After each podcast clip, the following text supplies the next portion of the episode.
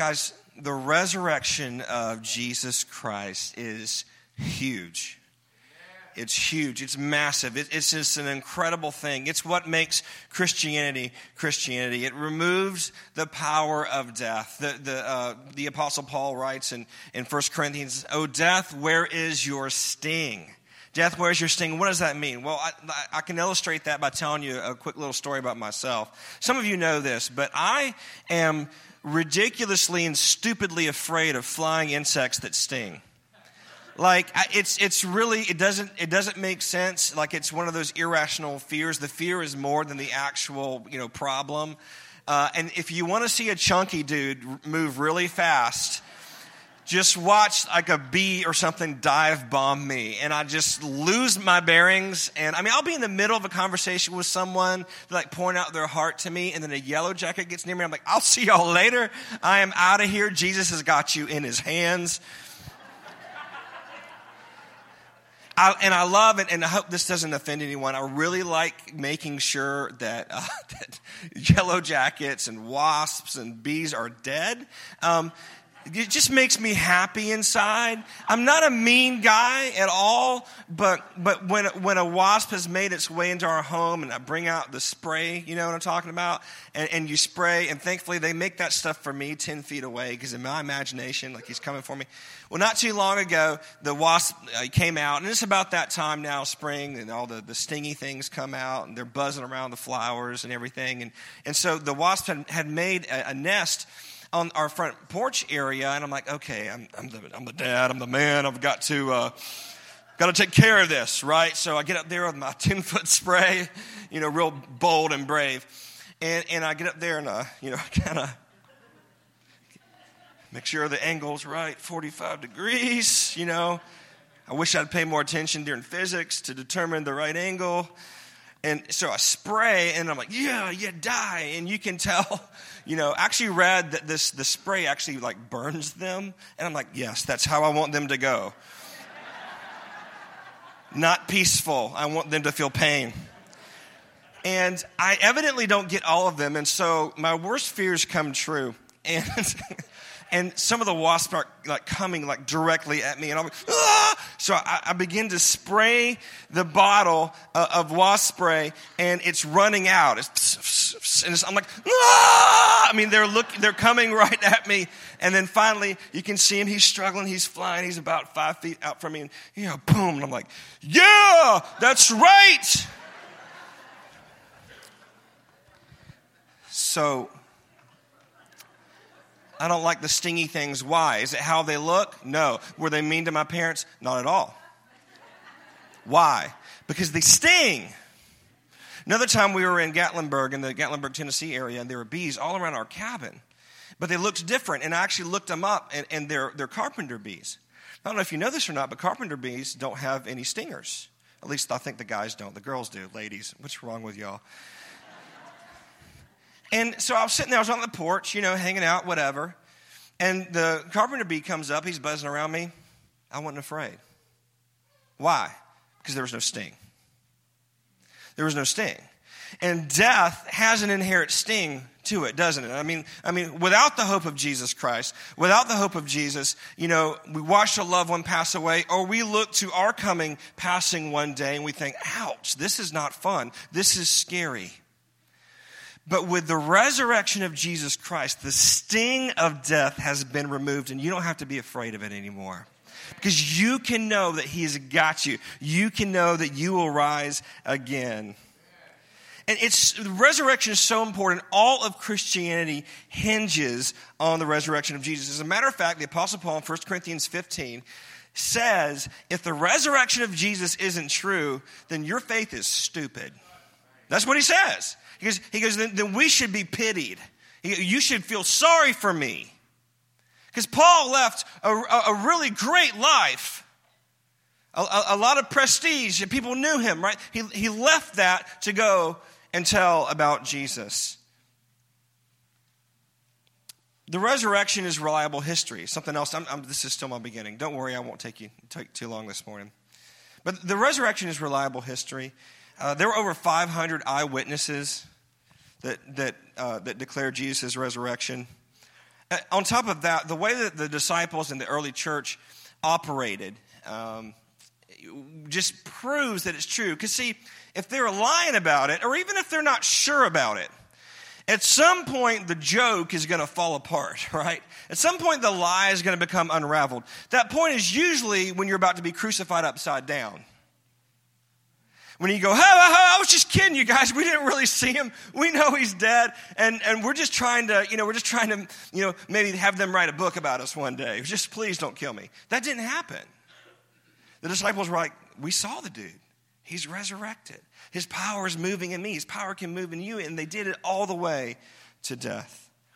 If the story of the resurrection were made up, we would see a totally different story. We would see something completely different than what we see. For one thing, if you were writing this story about the resurrection of Jesus and you were one of his disciples, you probably would have written in there that everyone else didn't believe, but I believed, right? That's a good story to write about yourself, but that's not at all the gospel's account that Jesus' closest followers didn't even believe. That's not how you write a resurrection scam. But it is the truth of what happened. And so we're going to continue our It Is Written series this morning, and we're going to be focusing on the person of Jesus. Now, we've talked about Read the Word. That was 2 weeks ago. By the way, all of these sermons are available in the foyer at the Welcome Center or online at our website or if you are a podcaster and you listen to podcasts, we'll be on there as well. And you can listen to the sermons. We talked about Read the Word. And how the word, it's precious, it's powerful, right? It's protective for us. And then we also learned about how to apply the word. That was last week. The word is not just something to read and say, check, did that. It's something we apply to our lives. And this morning, we're going to talk about know the word. Now, I'm switching gears on you because the last 2 weeks have been about the written word of God. But I want to show you this morning that Jesus is the Word.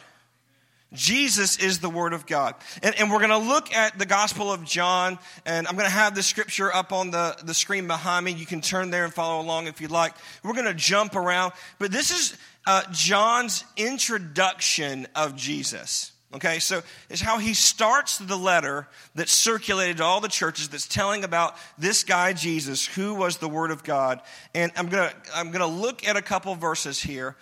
So this is John's introduction of Jesus, okay? The first verse, he says, in the beginning, the Word already existed. Now, that doesn't make sense. In the beginning, so the beginning's the beginning. There's nothing before the beginning, right? Except that the Word already existed, okay? So the Word, and you'll see it's referring to Jesus. So Jesus existed before the man we know, Jesus, that was on earth that died for your sins, okay? The Word was with God, so he was in partnership. He was in relationship with the Father, and the Word was God. He was both. Well, was Jesus with God? Yes. Was Jesus God? Yes. Was he there at the beginning? Before the beginning. Yeah. That's pretty awesome, isn't it? It's pretty awesome. We keep reading verses 10 through 12. It says this, he came into the very world he created, but the world didn't recognize him. He came to his own people, and even they rejected him. But to all who believed him and accepted him, he gave the right to become children of God. We keep reading, verse 14. So the Word became human. The King James or New King James says the Word became flesh and made his home among us. He was full of unfailing love and faithfulness, or grace and truth is the way one version puts it. It's interesting. It says he made his home among us. The Message is a paraphrase of the Bible. It says he moved into the neighborhood. I like that. It also says, now just little history here. Okay. So when he says he became human and made his home among us, that word was tabernacled. You can look this up in Greek. The word's tabernacled. Now, Jesus, so y'all know the Old Testament was written in Hebrew. Okay, it was written in ancient Hebrew. But Jesus didn't read the ancient Hebrew when he read the Old Testament. Okay, for him, it was just the Testament. There was no New Testament yet. And so he actually read it in Greek. It's called the Septuagint. It's the Greek version of the Hebrew Old Testament. Are you with me? Did you check out yet? Please don't check out yet. Okay. There'll be many more opportunities for you to check out, but not yet. And so the word, when the Old Testament, y'all know about the tabernacle, which was where the presence of the very God himself, God of the universe, lived in the tabernacle. That's the word that's used here. Same word that would have been in the Septuagint, the Greek Old Testament. And so the readers of this book would know that. And he's saying, look, you remember the tabernacle of old where the presence of God lived, right? Well, that's how Jesus was. He tabernacled as well. And then 1:18, it says, no one has ever seen God, the fullness of God, the entirety of who God is. People had glimpses. Moses got to see his backside, which I don't know where the joy in that is necessarily, but he did see part of him. He saw, but no one's seen the entirety of God. But the unique one, the only begotten Son, is how one version puts it, who is himself God, is near to the Father's heart, and he has revealed God to us. The King James says he's in the bosom of the Father, the chest of the Father. And that's why I like the way the New Living puts it. It's near, he's near to the Father's heart. That's our introduction to Jesus, the way that John puts it. It's beautiful. I encourage you can read all of John chapter 1. But I want to draw out just really quickly 4 things that you should know about Jesus. And here's the first one, okay? Jesus is the Word of God. Amen. Jesus is the Word of God. Now, the word for the word word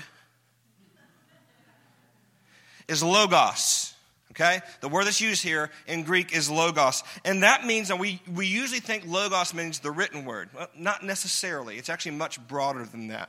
Logos literally means the expression of thought.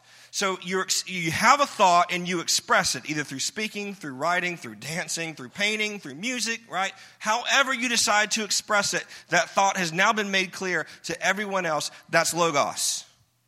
That's what logos means. See, you can know about a person, but you don't really know them until they've expressed themselves to you. So have you ever seen someone in Walmart or Publix and you know who they are, but you don't know them? And then someone says, hey, do you know so-and-so? You're like, no, I know of them. You know what I'm talking about, right? That's how many of us were with God. That's how everyone up to the point of Jesus was with God. They knew a little bit about him. They knew some stuff about him. But we see that Jesus is the Word. He is the expressed thought of the Father. And you can know God more fully now because of Jesus. Colossians 1:15 says that Christ is the visible image of the invisible God. See, no one has seen the fullness of God at any time, but the closest, most accurate, and recent representation of what God the Father is like is Jesus. It's Jesus. And so Jesus fulfilled the Word, the expressed thoughts of God. He revealed the heart of God to everyone. So Vanilla Ice was right when he said, word to your mother, to your father, to your brother, to your sister, to your grandpa, to everyone, right? Jesus was the Word to everyone. You don't shake your head at me. I just had to work Vanilla Ice in there somewhere. Y'all look at John 5:39. John 5:39.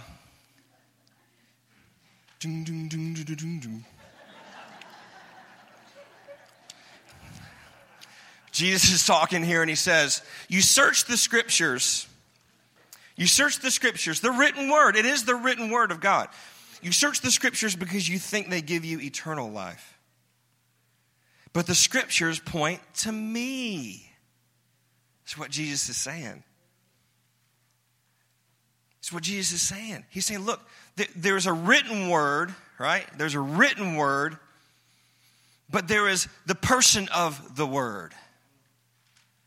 And so don't miss the person of the word because you're too fixated on the written word. If the written word isn't pointing you to the person of the word, then you're not reading the word right. So Jesus is God's word. Here's the other thing. Jesus is God. Now, I know I don't need to probably spend a whole lot of time on this. You're in a Christian church, after all. On Easter, you probably think that at least we think Jesus is God, even if you haven't adopted that yet. But Jesus is God. John 10:30 says, the Father, Jesus is talking, the Father and I are one. You say, well, that's not that. He didn't actually say the words, I am God. Oh, yeah, he did. The Father and I are one. It means we're the same substance. We were inextricably tied together. He's putting himself on a level playing field with God. And in case there's any question as to whether or not the hearers of that statement thought that he was saying he was God, they all picked up stones to kill him. They said, that's blasphemy. That guy just said he was God. One of the many times they tried to kill Jesus because of the things he said about his own divinity. Now, this is amazing.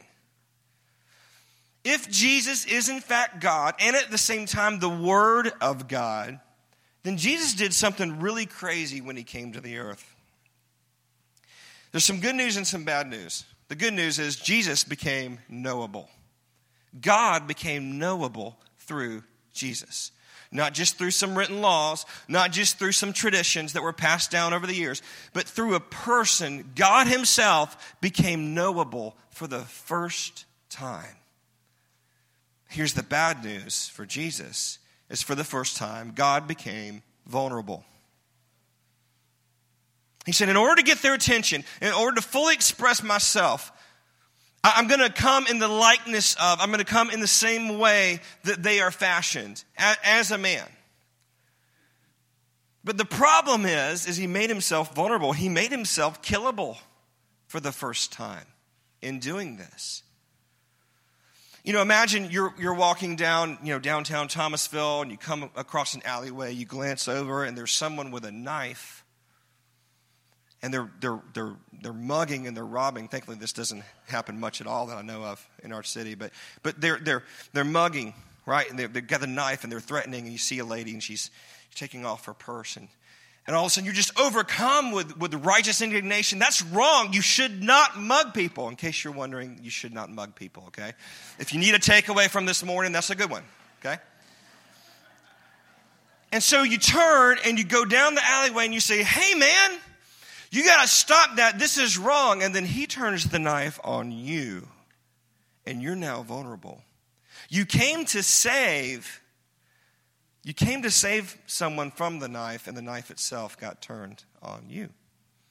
That's what Jesus did. When he came, he said, I am now accessible, but that means I'm now vulnerable. I'm now killable. God became vulnerable for your sake. He didn't have to. He wanted to. Here's the other thing. Jesus is God's salvation. Jesus is God's salvation. So not only is Jesus the Word of God, not only is Jesus God, but Jesus is God's salvation. 1 John 4:14 says, furthermore, we have seen with our own eyes and now testify that the Father sent his Son to be the Savior of the world. The Savior of the world. Now, the guy who wrote this, John, he had changed his mind. He didn't always think that. In the beginning, he thought that the Father had sent the Son to be the Savior of Israel. But then they began to see, holy cow, Jesus is saving people outside of our culture, outside of our religion, outside of our people, outside of our family. The Holy Spirit is being poured out on the Gentiles, that means non-Jews, just like on the Jews. And so he's now proclaiming that Jesus is Savior of the world. You know, Jesus is God's salvation. Ephesians 2:8 through 10. I like to call this the salvation equation. It says, for by grace you have been saved through faith, and that not of yourselves, it's the gift of God, not of works, lest anyone should boast. For we are his workmanship, created in Christ for good works, which God prepared beforehand that we should walk in them. I need a couple volunteers. If you'll come up, Isaac, really quick. Take this and stand right there facing them. Eva, come on, baby. This is what happens when you're my kids. You just get voluntold for stuff. All right, someone else. Lily, you want to come? Zach, come on, buddy.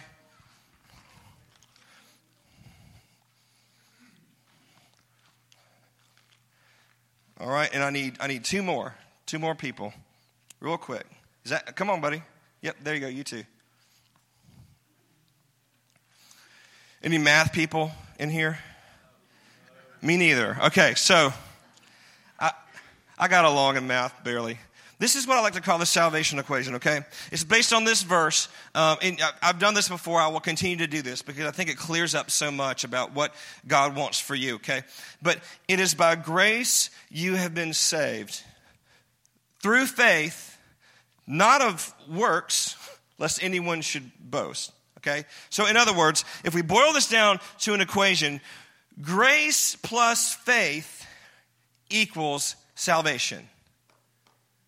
Grace plus faith equals salvation. If you want to know how you get saved, how someone gets saved, grace is the first part. Grace is God's ability on your behalf. Imagine you're at a door, you're supposed to be inside, but the door's locked, you can't get in, you need help. You don't have the key, right? All the windows are closed.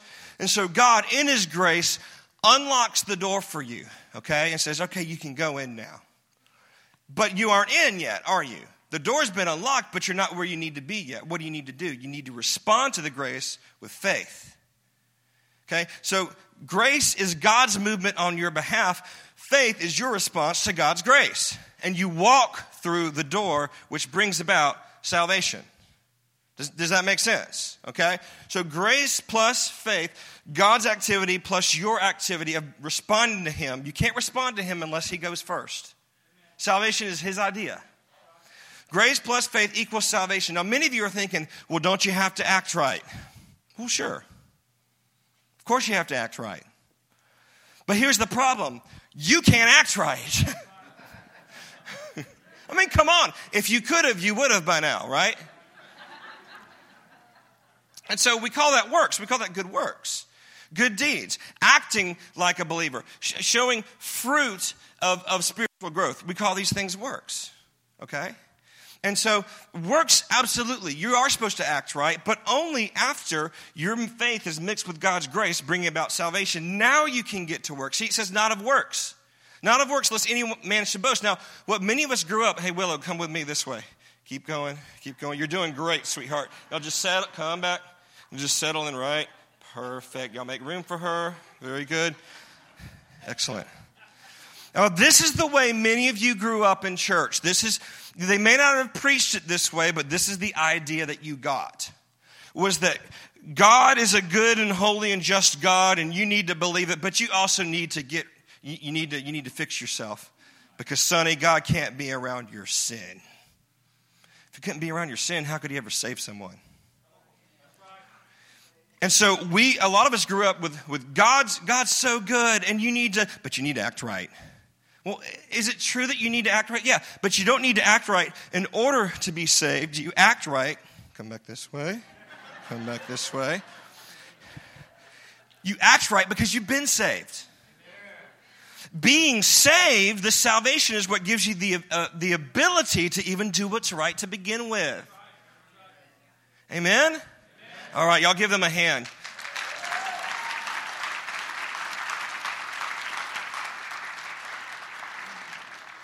Cool. All right. So Jesus is God's salvation. Here's the last thing I want you to know about Jesus. Jesus is God's example for us.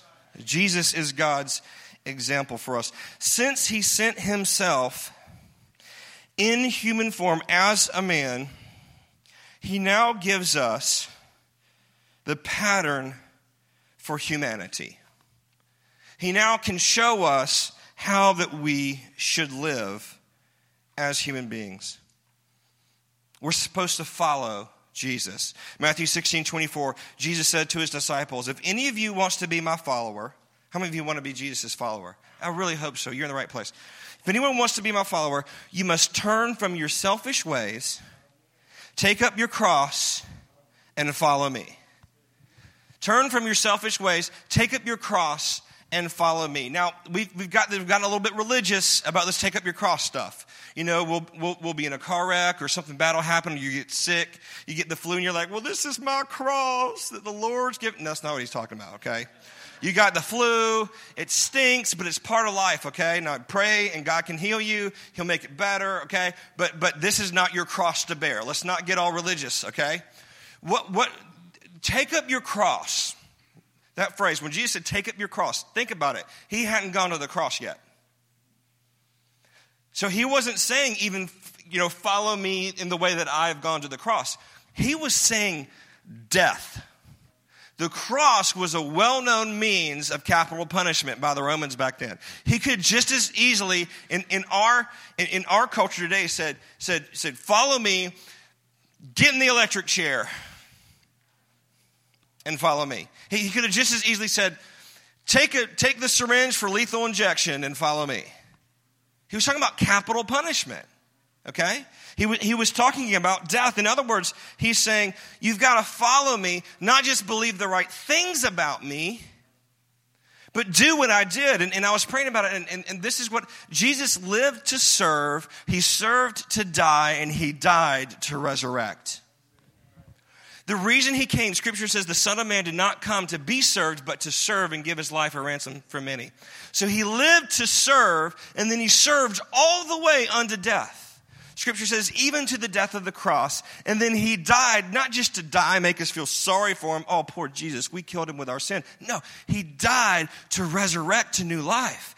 And now he invites you to join in. You see how that works?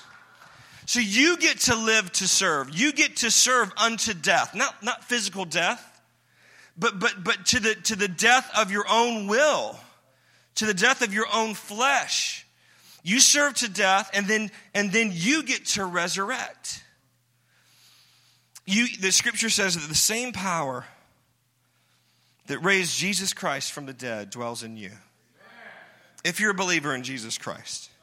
See, this is our example, and we have the opportunity to resurrect with Jesus. Some of you have put yourself up on a cross, the cross of condemnation, the cross of shame. I need you to come down from there.